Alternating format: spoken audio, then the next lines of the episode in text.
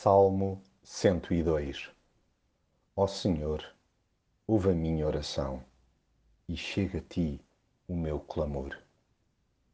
Há alturas em que o mundo está de tal modo virado de pernas para o ar que não percebemos nadinha do que Deus esteja a fazer e de como tudo parece passar-lhe ao lado.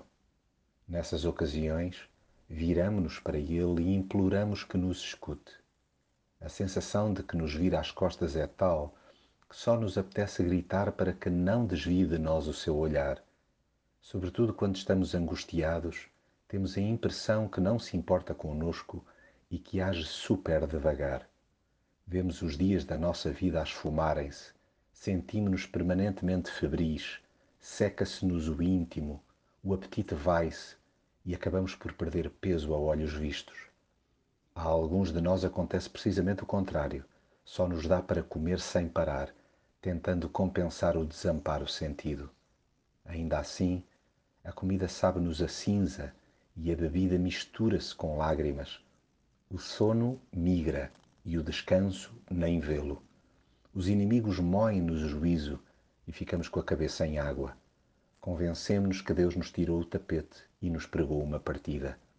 A questão é que, estatelados no chão, percebemos melhor o estado em que realmente nos encontramos. Primeiro, começamos por reconhecer que Deus é que detém os cordelinhos desta brincadeira toda.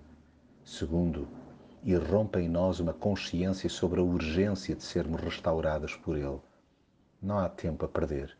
Precisamos do seu perdão e, consequentemente, de largar o passado que nos paralisa.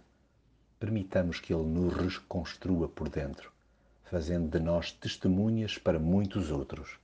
Sim, Deus está sempre acordado.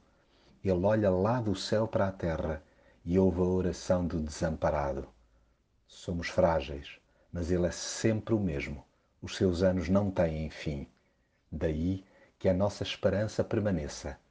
Vivemos tranquilos e seguros junto de Deus.